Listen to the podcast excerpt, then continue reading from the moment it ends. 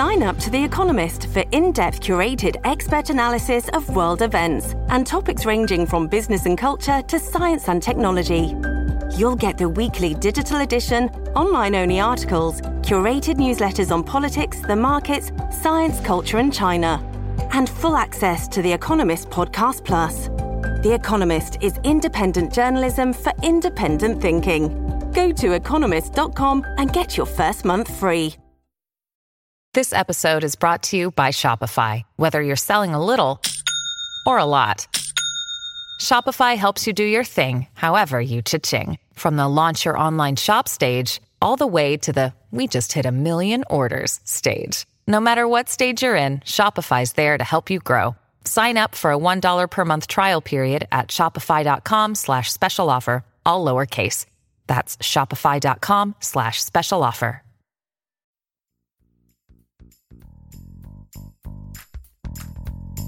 I'm Hemant Mehta. And I'm Jessica Limke. And you're listening to the podcast for FriendlyAtheist.com. You can now listen to all of our episodes and see show notes at FriendlyAtheistPodcast.com. By the way, we now have a merchandise shop on the website. So if you want your podcast swag, and you know you do, go to our website and click on the store tab.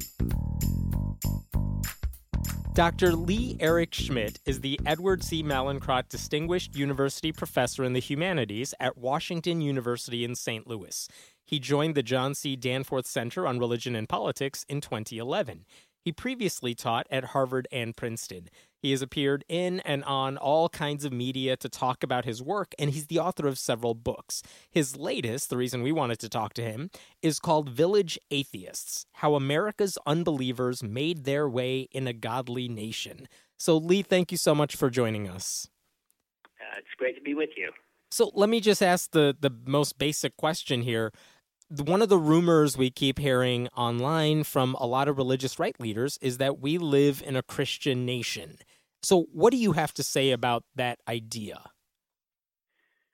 Well, my point to that would be that it's been endlessly debated, that the assumption somehow that it's a Christian nation has had its critics from the get-go. And so rather than take that as some sort of given that this is clearly a Christian nation in some kind of way, I mean, it's certainly there's a Christian majority, but the notion that somehow officially a Christian nation is an idea that's been debated from the first generation after the Revolution right through to the present. And so what's important is to get inside that debate and to see that there have been secularist dissenters from that concept of a Christian America from the beginning. So they can see that it's not something that one can just get away with pronouncing, but rather that you have to enter into the discussions of that and see how the debate has been shaped over time. I think one of the most compelling arguments I've heard against the fact that it's a Christian nation is that the framers of the Constitution, Declaration of Independence, didn't really mince words. And if they wanted it to be an explicitly Christian nation, I think they would have been more clear about it. They would have said so in the Constitution. Yeah, Declaration. Exactly. Right.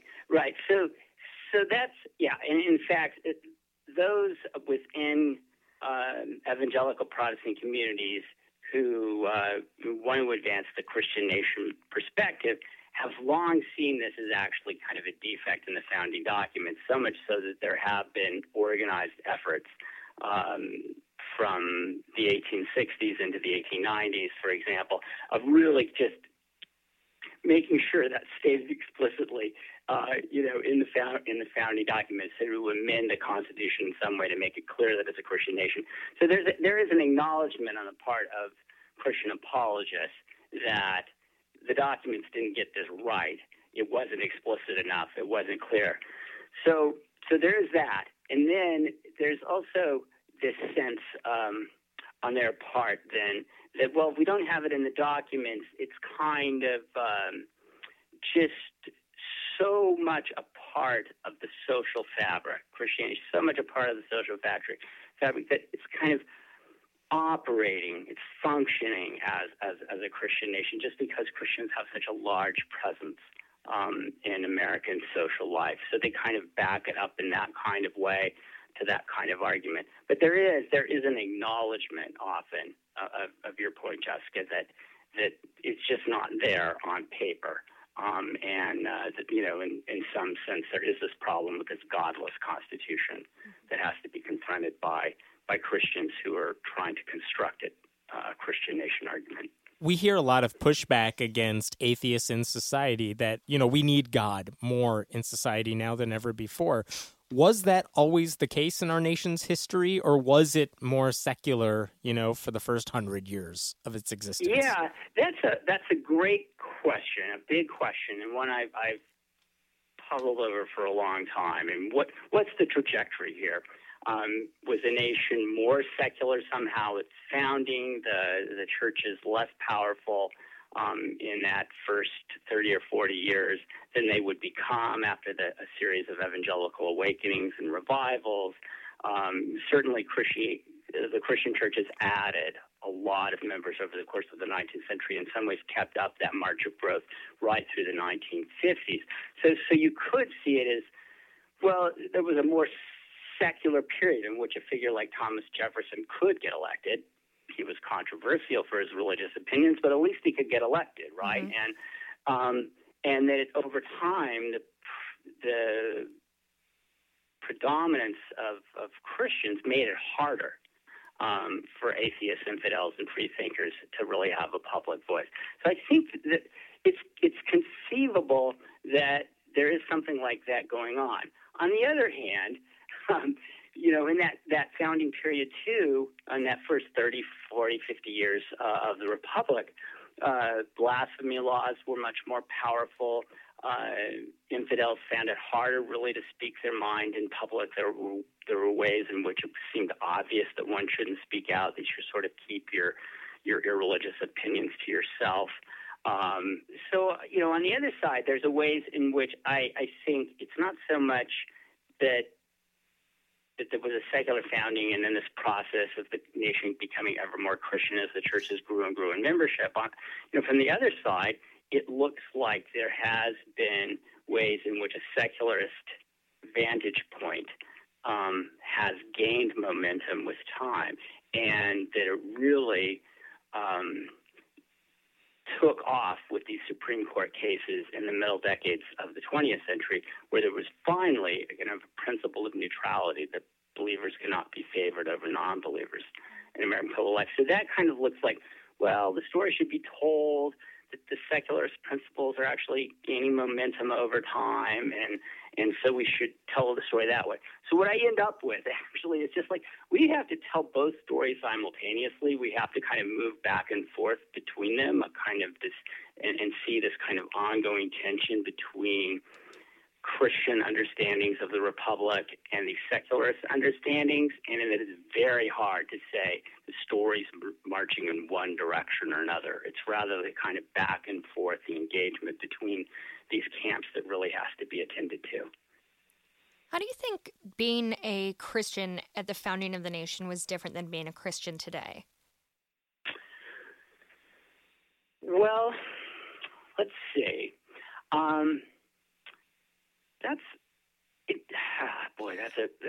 That's a good question too. So I think, in at the end of the 18th century, there were, there was a large number of Protestants who still thought the churches should be established, that the government should officially favor Christianity in one way or another. And so now there were Christians, Baptists, many Baptists, for example, who were favorable toward the kind of Jeffersonian sense of separation. But there were many Christians that still had this sense, no, the government should support the churches either with taxes, or they should just kind of create some kind of establishment here. So I think in the early 21st century now, there aren't many American Christians who would come out and think that way. I mean, there aren't. They may feel like they're embattled in some kind of way. They may think that they should have more cultural authority. But there aren't that many making a case for Christianity being the established religion of the nation. I think that the principle of separation and the principle of religious freedom, that those principles, however debated and contested, have nonetheless pretty much crowded out that way, that earlier way of thinking of Christianity as the state religion. I'm wondering if that sort of, I feel like now we have almost a test of Christianity. At debates, people are asked about, how does your faith inform your opinion? Barack Obama is constantly being questioned on, is he really a Christian? Would they have had these sort of tests of some sort earlier in the country, or is this a relatively new thing we're seeing? Yeah. Right. There were definitely those who wanted to impose a religious test, a kind of de facto religious test. So, for example, when Jefferson was running for president in the election of 1800, there were many, many Federalist clergy who thought that, you know, Jefferson just didn't pass that test. I mean, you just couldn't have a free-thinking deist like him elected. So they had a kind of sense that while it wasn't an official test, it was a test that the voters would enforce, right? And, you know, in many ways, there's still that kind of test, right? I mean, that it's hard. I mean, it's not as strong as it once was. It's certainly not as strong as it was during the Cold War, in which you know, the last person anyone could imagine electing would be an atheist, right? I mean, yeah, we're no longer at the bottom of the list. I think we're I think socialist is now at the very bottom of the list. Thanks, Bernie. And we're Muslim, second to last. Socialist. I mean, atheists are have some company now, but atheists, of course, remain at or near the bottom in most of those polls. But it isn't. It has gotten somewhat better. I mean, the latest polling is that just above 40%, I think, of Americans would see atheism as disqualifying someone from holding public office. And still got a majority. Yeah, more than 50%, I think, for the first time, said they wouldn't care. They would vote for an atheist if they supported. So this increase in the number of Americans who have no religious affiliation, who have no clear religious identity, which is up to about almost a quarter of the population, and is very strong, obviously, in the millennial cohort, that's changing that. I think that sense that there is a religious test being employed for public office is eroding ever so slowly, but it is eroding. Your book focuses on four free thinkers, whatever the label they used, but four free thinkers kind of who did very different things to kind of challenge the status quo. And I'm wondering if you could share like one short story of one of them and what we can learn. Because when I looked at the names of the people you were focusing, as someone who, writes about atheism for a long time, they are not familiar names to me. And I'm wondering what we can learn from some of those people you wrote about. Yeah, I intentionally tried to get off the beaten path a little bit in looking for figures. I mean, Robert Ingersoll, most everyone in the free thought community would know and would see as a hero and as kind of an embodiment of a kind of golden age of American free thought. So I kind of wanted to get off that path and onto some others. And one of my favorite stories is this cartoonist, Watson Heston. And he's not the most agreeable person in the world, but he becomes the kind of artist hero of secularists and atheists and free thinkers in the late 19th century. He publishes at least 1,200 cartoons, mostly in this journal called The Truth Seeker, but all of them filled with this kind of anti-religious animus, his criticism of Catholics and Protestants and his critique of church-state entanglements, his anti-clericalism, and all of that. And I found his images very compelling.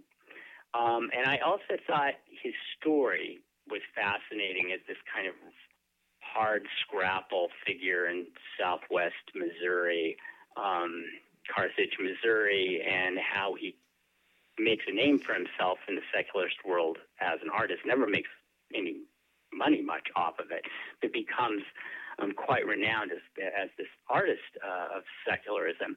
And so I was able to reconstruct his story, but also then reconstruct the kind of vision of secularism that his artwork entailed. And so, I mean, and I thought one of the lessons that come out of that story when you really attend closely to visual satire and cartooning, of course, is this is one of the flashpoints that we all encounter in the early 21st century is whether atheists and free thinkers should employ satire as a major weapon against religious people, and what are the implications of that? I mean, it's a life and death question. Obviously, with the things like Charlie Hebdo and so on, and so it seemed to me in looking at Heston and looking at his artwork carefully, I could get a kind of background story around all of the attention we're paying to this question of whether there's a kind of right to ridicule or whether religious ridicule has to be policed in some way because it's so incendiary. What's the balance between the feelings of religious people and this right to free expression?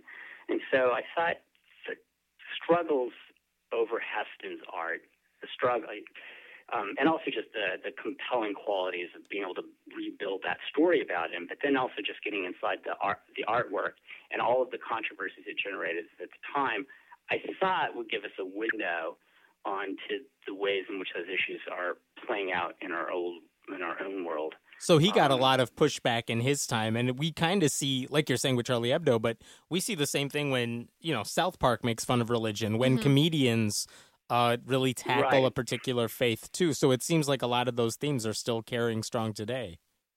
Right, yeah, and there are, South Park episodes about these cartoon wars in the 21st century, and it does seem it plays directly into these kind of cartoon wars that Heston was involved in, where he's getting a lot of pushback, obviously, in the Christian community, where people who think that his art should be suppressed, that his main venue of publication should be shut down, The Truth Seeker, that it was just too blasphemous, too profane, too sacrilegious, and it should be shut down.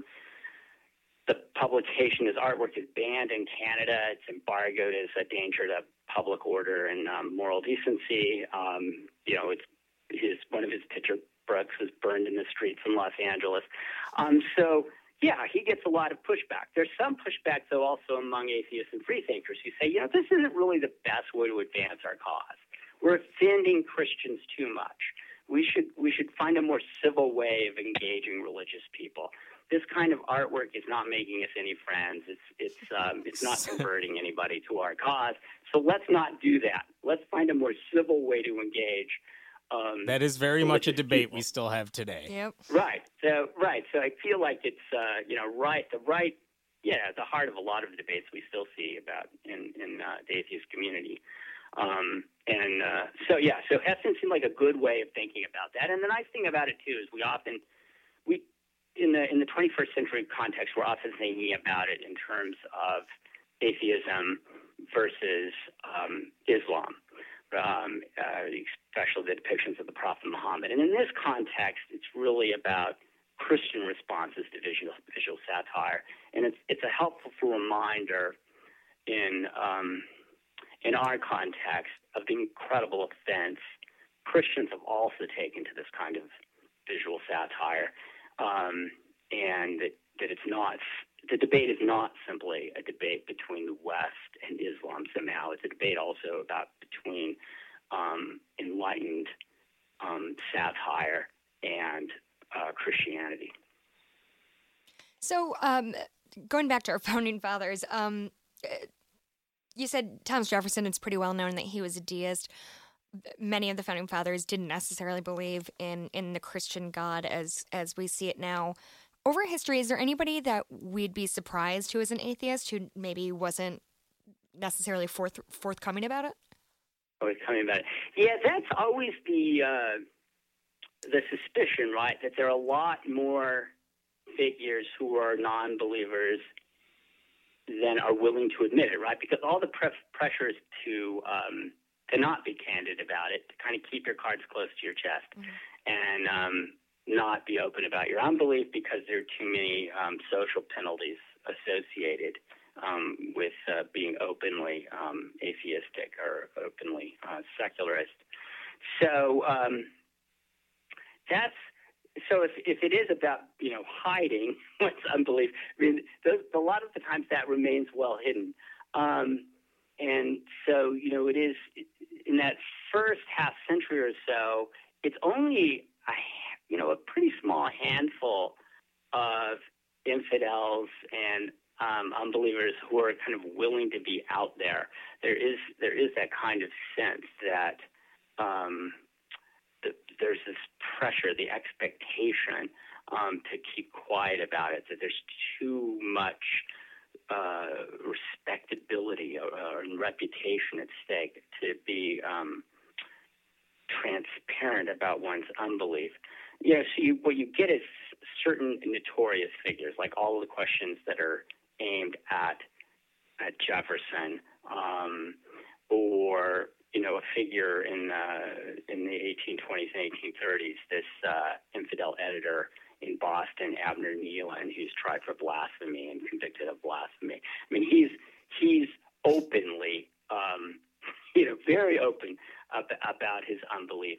But it tends to be those kind of figures, a few risk-taking journal editors, but there's a few deist clubs and things like that. But it's there aren't too many. I mean, what I found, you know, for example, in this question of whether, like, could an atheist be elected? Could a freethinker be elected? Was that ban kind of in place? Were there more than every once in a while you would come across a story, right, where this atheist in Iowa is elected at a city council level in 1856. Everyone knows he's an atheist, but he has so much respect locally, for his moral integrity and for his place in the community that they overlook that and they go in and elect him. So there are some cases, but it isn't. I don't think that there are some famous folks out there who were atheists and that I've somehow found them out. I don't have those kinds of stories. Not sure. People we know, like, so guess what? So-and-so turns out to be an atheist. I mean, there's always a debate, a lively debate. That's what you find out is people want to claim famous people for their community. So Abraham Lincoln, for example, lots of ink is spilled on both sides, claiming, well, no, Lincoln was really a Methodist. No, Lincoln's really a freethinker and a non-believer.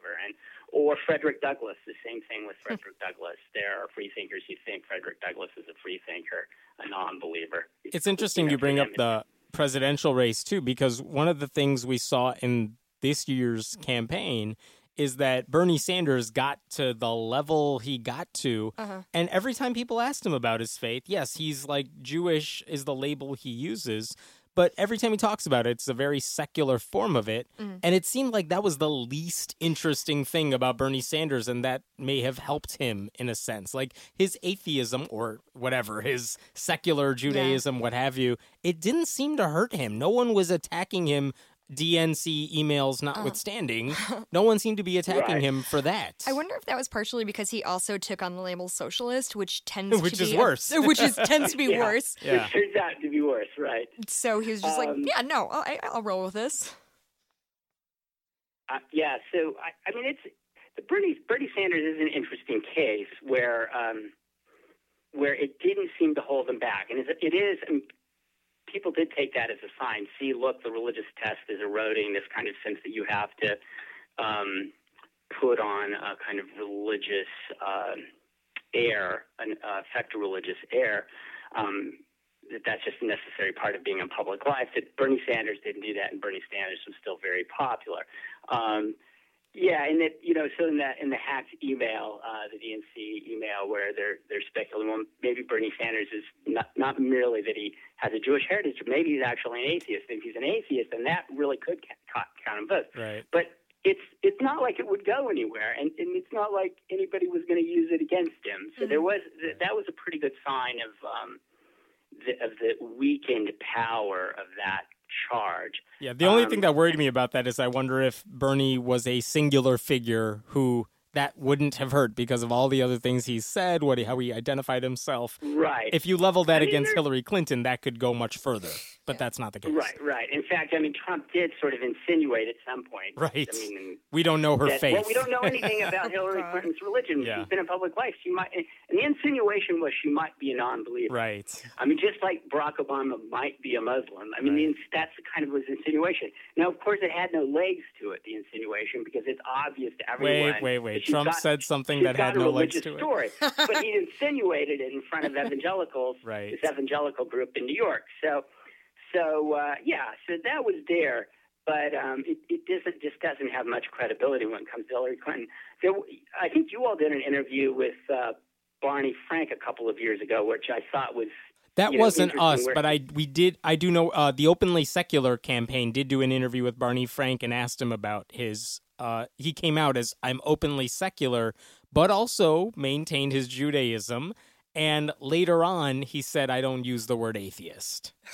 Right. So he said that no politician should pick that fight, basically. I mean, why use the atheist word? I don't want to pick that fight. He said it would come across as anti-Semitic to the people because he identified as Jewish. He didn't want to portray himself as trying to run away from that label. I think that, I mean, that's an interesting point. And of course, I mean, Bernie Sanders has that too then. I mean, which is, you know, in that interesting way in which secular Judaism affects the way we think about these labels too. And we don't have quite the same counterpart among Christians, that same way in which you can move between secular and religious identities. It's harder to do.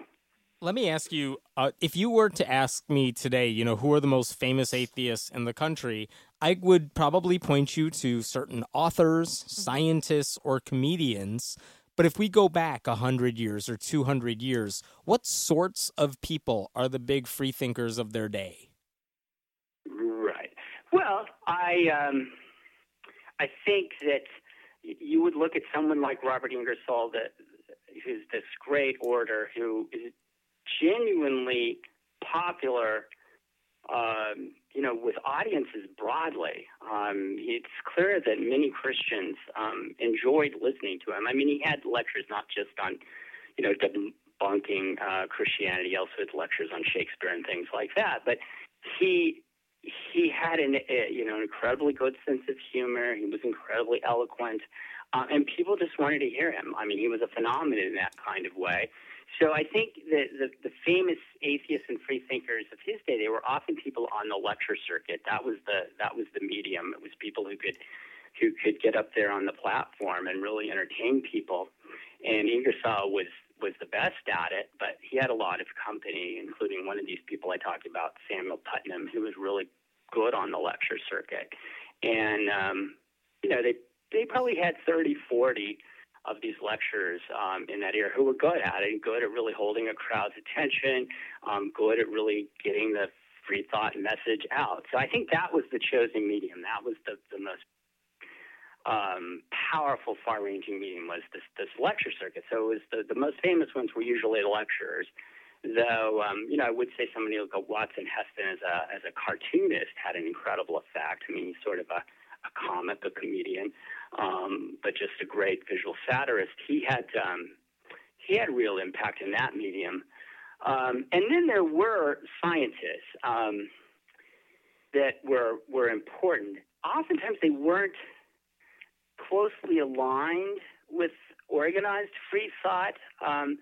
They were rather kind of authorities just beyond organized free thought, like Andrew Dickson White at Cornell, or someone like that who really had a keen sense that religion and science were at war with one another. And so those kinds of intellectuals in the scientific community who pushed that kind of warfare argument between religion and science, they also had a lot of influence. But oftentimes they weren't, out there in the organized movement or an organized secularist movement. That wasn't true, but they were invoked. They were regularly invoked. So when you hear about all these freethinkers who were out there, they were public about it, what comes to mind then when you hear people refer to, today's atheists, some of them, as quote-unquote the new atheists? Yeah, I mean, if you're a historian, when you hear someone say, oh, these are the new atheists, you go, well, the new atheists sound quite a bit like the old atheists, and maybe they're not so new. Or you read all these accounts about the new atheism of the 1960s when, French existentialism was becoming popular, or a kind of organized humanism was becoming popular, or the death of God movement was so popular at the cover of Time magazine and so on. And that was the new atheism of the 1960s. So you I guess you're sort of bemused. If you're a historian, you're often bemused by the announcements about the newness of things like that. But there are some differences when it comes, to the new atheism. I mean, I think a lot of the new atheists, at least compared to the Cold War, they didn't have to sit around spending a lot of time saying, "I'm not a godless communist." I mean, they had the luxury of taking off after the Cold War was really winding down and dissipating. So they didn't have to sit there and say, no, I'm not a godless communist, in the way that any atheist in the post-World War II period through the 1980s, that just would have been one of the first things they would have had to explain, is the difference between being an atheist and a communist or something like that. So that's different. And I think there's just a better demographic base for atheist expression in the 21st century than there has been before. I mean, this quarter of the American population that's willing to say they don't have a religious identity, they don't have a religious affiliation. That just gives the new atheists a base, a kind of readership, and it just makes them a little more mainstream. I mean, they're communicating to a much bigger group of Americans who might well share their reservations about organized religion or at least are indifferent about those claims. And so that changes it. I mean, if in the 19th century, at the end of the 19th century, I think you could say 8 to 10% of Americans were probably in this kind of free-thinking, irreligious camp. But if you get up to 25%, that makes a big difference. I mean, that's a significant minority at that point. So that, I think, has changed the reach of the new atheists. Is they just have a bigger section of the population they can speak to and then help articulate their own discontent about religion. Well, we wanted to thank you so much for joining us. Dr. Leigh Schmidt, his new book is called Village Atheists: How America's Unbelievers Made Their Way in a Godly Nation. Thanks so much for joining us. Thanks for having me.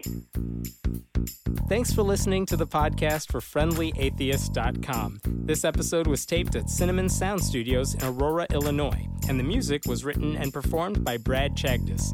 If you like what you're hearing, please consider making a contribution at patreon.com/Hemant, that's He-Man T. We appreciate your support. I'm Hemant Mehta. And I'm Jessica Limke. We hope you'll join us next time.